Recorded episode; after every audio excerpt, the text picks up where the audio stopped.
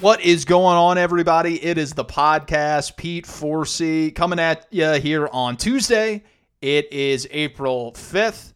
Opening day just two days away, and that's why we got to give you our St. Louis Cardinals prediction. Are they going to win the Central? Are they not? I'll give it to you right here immediately. We'll also talk about the Blue Jays and how they're imminent, I believe, in trading for Jose Ramirez, the foolishness of the Chicago White Sox with Craig Kimbrel my MLB preseason predictions, the weird Eagles and Saints draft pick swap in the NFL, and let's talk Julio Rodriguez, the new Seattle Mariners center fielder. Let's get to it. It's episode 80 of the podcast.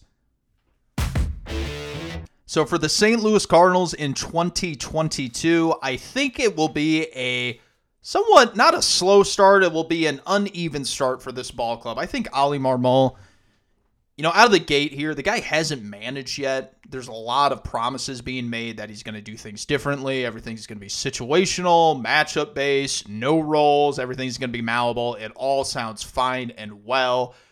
However, baseball people do always revert back to their comfort zone and what they know. And a lot of times they do the cover your ass move, CYA. Mike Shildt did it. He took over in 2018. He implemented some changes. And he did some things that were a little more modern, more like the Tampa Bay Rays, more like the San Francisco Giants, LA Dodgers. But when it came down to crunch time, he kind of did things the the the binder way. Binder Joe Girardi way, a guy who does things more traditional than any other manager that I've seen. And he's had a lot of success too. I think Oli Marmol is going to be an uneven start to begin the 2022 season. I think by June, this team will be hitting stride if and only if Tyler O'Neill, Harrison Bader, Dylan Carlson, the outfield really was the igniter. Once they were healthy post July 1st last year in 2021, that's when the Cardinals team took off. And they are really hitting their stride just as a group and individually. We've never seen them perform uh, at a better level. Tyler O'Neill was I mean, what most valuable hitter in baseball for the first three months of the season last year overall was the most consistent, and Harrison Bader kind of in the middle there. I mean, he was. I think he had a weighted runs created like 180. It, it was absurd. So I think the lineup when we're looking at the NL Central, the Brewers, I do not believe can compete with them. I think that their pitching staff could can certainly stop the Cardinals offense. It's really a two horse race here. And over the long haul, I do like the depth of the Cardinals' arms. I think they are going to be smarter because they got burned in 2021. They're not going to mess around if the pitching depth is thin and if the quality of the pitching isn't good enough because they waited around too long last year and it cost them, even despite the 17 game win streak. So, certainly think Mozeliak's not going to make the same error the second go around. And I think that's why the Cardinals, they will take the NL Central in 2022. So I know Jose Ramirez, it's been reported here on Monday that the Padres might be looking at him. And of course, you know, the Padres, they're always willing to make a trade, so that's no surprise there. However, it was reported over the weekend by Ken Rosenthal the Toronto Blue Jays want to make a run at Jose Ramirez would be an excellent fit. He could play some second base. They already have Matt Chapman at third in a already very deep lineup in Toronto. I do think Marcus Semien, a guy who was somehow underrated despite making 175 million in free agency. He's going to be missed there in Toronto. Texas got a really good baseball player. I, am a huge Marcus Semien fan. Uh, but the, you know they still got a deep lineup and they made additions and they'll be excellent. I think center field is going to be an issue for Toronto.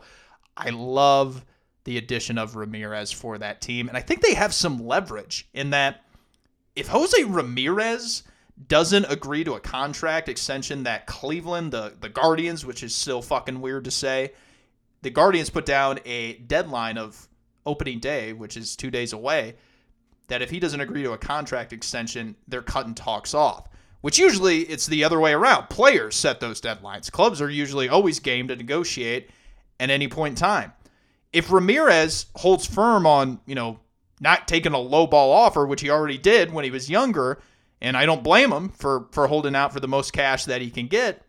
The Blue Jays have all the leverage because it's only two days to go, and if you're the Guardians, you're not really gonna uh, waste the value in Ramirez and not trading him because if he's not going to agree to terms that are, you know, conducive for you, you got to get rid of him. And you got to get a younger player in there that you can develop and get your hands on to build the next low budget good Cleveland baseball team. So clock's a ticking here on Cleveland and you know Jose Ramirez, he's like the most valuable player from an OPS plus standpoint over the last 3 years. It's Aaron Judge, Mookie Betts, Jose Ramirez and Paul Goldschmidt, I think. And sometimes you, you don't think of Ramirez that way. I know he's been a fantasy baseball darling. He had a down year. I want to say it was in 2019, 2020. I don't even remember. I think it's just wacky. I don't care about what happened in 2020 with anyone. Ramirez is an excellent baseball player, a guy that lengthens the lineup, really diversifies your lineup, switch hitter, uh, can play anywhere in the infield, professional AB, old school AB. I think Toronto I would go ahead and, and buck up because in these games that you have here in the beginning of the season, that could be the difference in the AL East. You got Boston, you got Tampa Bay, you got New York. What are you waiting for? I, I, know that they want to get a contract extension done in Cleveland. As soon as opening day passes, I'm picking up the phone if I'm Mike Shapiro or uh, Mark Shapiro who worked in um, in the Cleveland office before Toronto, you can get a deal done quick. I would not be surprised at all if Jose Ramirez come second week of April is a Toronto Blue Jay. So I'm no longer on the south side of Chicago. Me and uh, Ms. Taylor we moved to St. Louis last summer in August. We caught a lot of Sox baseball games last year in 2021, though, and it was obviously an exciting team. Love seeing Tony back in the dugout. It was the first baseball game that I went back to. A year ago this time. Limited capacity. You had to wear masks. It was freezing on the south side. But it was a lot of fun, and that team ended up being a lot of fun, even though they got, you know, eliminated by Houston. And they're going to be really good again this year. But they have already some injuries happening to their pitching staff just days after they trade Craig Kimbrel because they didn't want to pay him 16 million, even though he's worth 16 million. I don't know. Haven't read up a lot on the situation. I don't think he's made a whole lot of noise. I know Craig Kimbrel wants to save games. He wants to be in the ninth inning, closing it out. He wants that tally next to his name because that's how you get paid. You know, as much as we talk about advanced metrics and not having roles, that's all that's being talked about in the Cardinals' relief uh, in the bullpen amongst the relievers. It still matters to guys. Kimbrel seems to get that because he knows when they go to free agency, the first thing that they're going to roll out is the saves totals, and they're going to look at those arbitrary metrics. Um, as a negotiator, and especially in arbitration, if you're a younger player, they don't pay you like a closer unless you've closed out games. So I totally understand that that's what he wants to do. But if you're the White Sox, you just had injuries uh, to uh, uh, Lance Lynn and Garrett Crochet. Those guys immediately went down for the foreseeable future. And it's going to be a rough start to the beginning of the year. I don't know why you don't want to shorten games in the back end of the bullpen. I guess Reinsdorf, the owner, is just being a, a cheap ass and not wanting to pay 16 million. He is worth 16 million. The Dodgers, they just fleeced you, and you got AJ Pollock back for equal amount of money. Why? Why do you need the outfielder? You, you can get a bench bat that you know provides quality depth in, Corey Dickerson for five million, like the Cardinals just struck. Like that's out there. I thought that was really dumb. You, di- you didn't even dump the money and you just got worse as a pitching staff. And then you had two pitchers go down. Hey, newsflash pitchers always go down. They go down all the time. They have to miss weeks at a time, uh, multiple times a year. So the fact that you're just getting rid of one of the best relievers in baseball, again, if he was pissed off and saying that he's not going to pitch or something, unless it's in the ninth inning, I didn't see anything on that, so I don't think that's the case. But this is just a dumb move by the Sox. Uh, the, the AL Central, while it's not the most competitive, it is better. The Tigers are coming. They just traded for Meadows. They were a good team post middle of May last year. They were above 500. The Guardians will always be able to pitch. They will shut you out some nights as far as your lineup. And the Royals are getting better too. They just uh, elevated Bobby Witt Jr., who I like a lot, and I like that Royals organization a lot. I think they always come up with great players. They do not bring them up until they are ready to contribute and contribute every day. I think the Royals, you know, if there is an outside team that's out there to kind of turn heads and say, whoa, did not see them coming, it's going to be the Royals. So for the Sox to just get rid of Kimbrel, I don't like it at all. And it's already showing and, and rearing its ugly head here before opening day. Okay, let's get to the MLB 2022 preseason predictions. In the American League East, I'm going with the New York Yankees. I know they're very right handed. They're pitching, it, particularly in the bullpen, it could go up in flames. I actually like the projections on this team. I think there's a little bit of an edge to them as well. They know they underperformed last year, and they know they had a really inconsistent season. Aaron Boone definitely coaching for his job. Uh, despite the contract extension, I could see Steinbrenner getting rid of him if he does not perform well deep into the postseason. And I think Aaron Judge, if he's going to be playing for a contract, and a lot of these other Yankee players, they want to go deeper and make it to the World Series. And I think they're starting pitching, very good mix of depth and quality. And I think they take the East. Behind them, though, is going to be the Tampa Bay Rays and the Boston Red Sox. Two wild card teams coming out of the East. Just too much experience too good of a lineup in Boston. I think the edge is to the Rays in taking the first wild card spot because they just have too many arms and they're too well of a uh, you know good operation. They made it to the postseason several times in the past few years and they got that core intact. I think from a pitching standpoint, Boston is lagging, but their lineup is deep and they got a lot of good starters that usually stay healthy. So I got Boston taking the second wild card. Moving over to the AL Central the White Sox. Just not a very competitive division. I think Detroit, they are still several arms away. I think they'll remain competitive, and I like the Royals. I'm just not ready to go there quite yet because they haven't had the experience in the starting rotation roles. They need to pitch better. I do like the length that they've given, but in Kansas City, they got to be a little bit better if they're going to take the division. And then over in the West, Houston Astros, much like the Rays, too much intact still. The lineup is still there despite losing Correa. I could see them, if the Twins are out of it, trading for Correa and taking on the contract, the remaining money on the contract, and then they renegotiate at the end of the year if they're not getting what they need to out of the shortstop position. But Houston, otherwise, great bullpen. Maybe need a little bit more in the starting pitching market. Could see them trading for an arm at the deadline if they're not getting the uh, the length that they have to get out of the starters. But overall, James Click still got a great manager in Dusty Baker and still got a great lineup in Houston. The Los Angeles Angels, this is the year they figure it out. I do like the mix of newcomers that they have. I love David Fletcher. Trout's going to remain healthy. Shohei uh, Ohtani, obviously the MVP. They designated Justin Upton, but they got Jared Walsh at first base. Uh, I, I think overall, from a relief standpoint, and starting pitcher standpoint, I think Thor is going to click. I like the Angels to make it in the final wild card in the American League. Now over in the National League, Atlanta Braves, world champions. They will take it again. I know they lost Freeman, still a deep pitching staff and farm system with pitchers. They have built it for the long haul.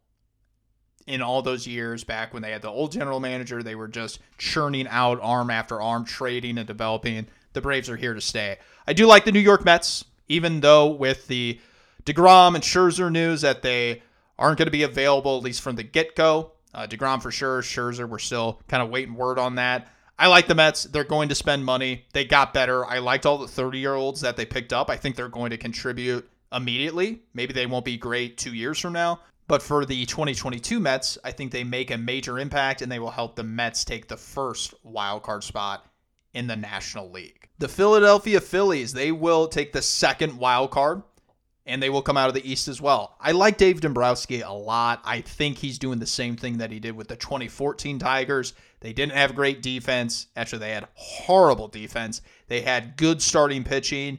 They had an okay bullpen along with a deep, deep lineup. And the Phillies got that. I think he makes it again. He recreates it. They got Castellanos, Schwarber, Harper, my guy Didi, um, JT Realmuto. They got a excellent, excellent lineup, maybe the best in the National League, and they got quality starting pitching.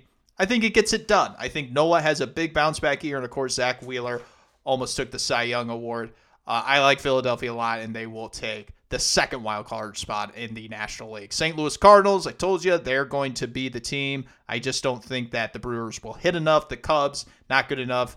Cincinnati and Pittsburgh are awful. And then the Dodgers, they will take the NL West because they do every year. The Giants, I just don't think that they can have another historic year in their franchise. They had the most wins ever since like 1924 last year.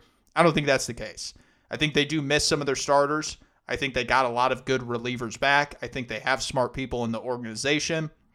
But overall, the Dodgers are willing to spend more money, and they already have more quality players across both the pitching staff and, of course, the position players. And I think they get back to winning it. However, I do like the Giants, and I think they do take the third wild card spot in the National League.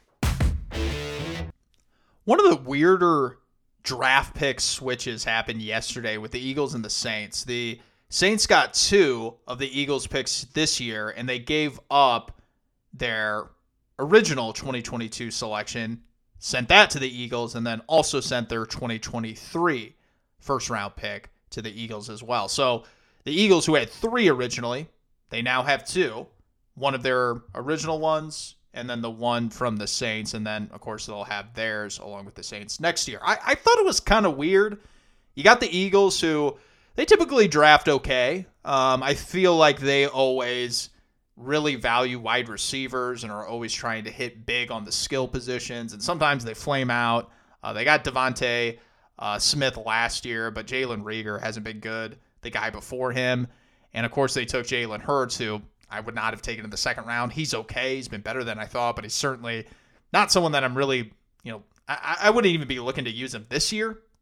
I, I know there haven't been that many better options, especially at the price tag that maybe you have to get them. But overall, I just think the second round pick two years ago uh, on Jalen Hurts was pretty foolish.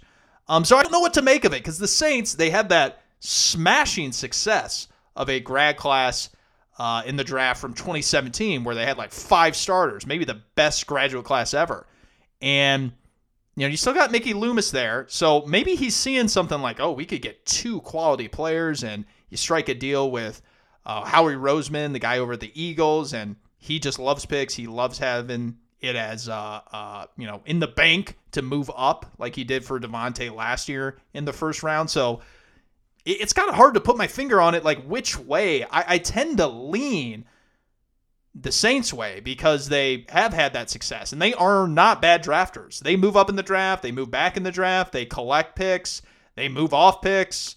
They do a little bit of everything and they never have like disasters. They're typically always pre- pretty good.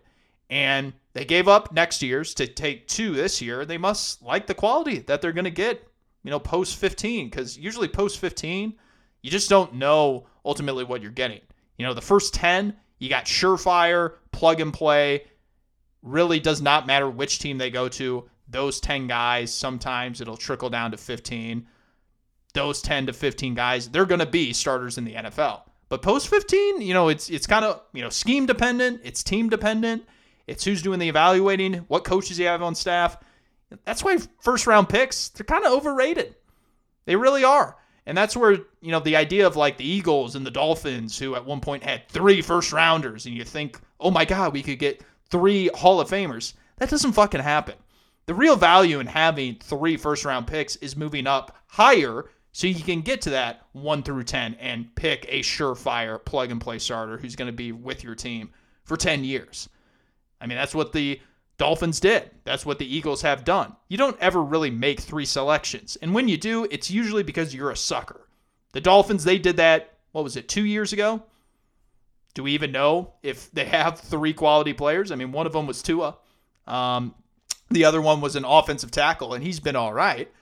But just overall, the idea that collecting draft picks is the best way to go about, you know, getting your team built together? No, not really. It's about using those picks to actually move up higher to get the better quality player. And, we'll see who wins this one between the Eagles and Saints. But overall, I just thought it was kind of strange, but I kind of give the advantage to the Saints based off their recent track record. The podcast is not even over yet, and I'm already regretting not giving a more serious look to the Seattle Mariners. They promoted their best prospect, Julio Rodriguez, best prospect in all of baseball. He's only played double A, but he's tore it up. Weighted runs created, 173 last year, uh, 243 during the 2019 season in in uh, rookie ball or single A, excuse me, and in rookie ball he was 161 uh, back in 2018. Uh, that was when he was 20 years old last year in 2021. So he's going to be playing in his age 21 season this year. Guy's phenomenal. If you like batting average, 362 last year, OBP 461, slugging percentage 546. I like the M's. The thing about them last year is that their team, they were good and they won a lot of close games, and usually that's kind of just random. I do think there's something to it, though, taking great at bats late in games, having pros on your team. The issue was that, plus the fact that they're young guys, they weren't really leading the charge. It was a whole bunch of veterans, some of which have moved on. And you just can't count on the guys that are obviously on the Mariners for a reason last year. They weren't projected to do that well.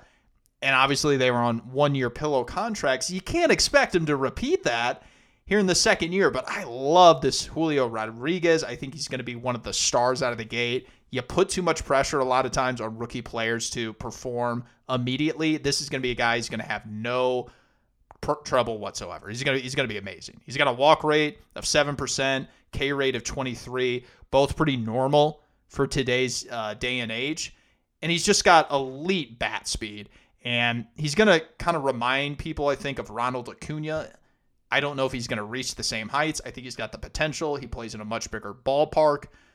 And obviously, he's on the West Coast. So, just from a standpoint of, you know, one of the things that's never talked about is just how much those teams on the West Coast have to travel and change time zones. That takes a toll.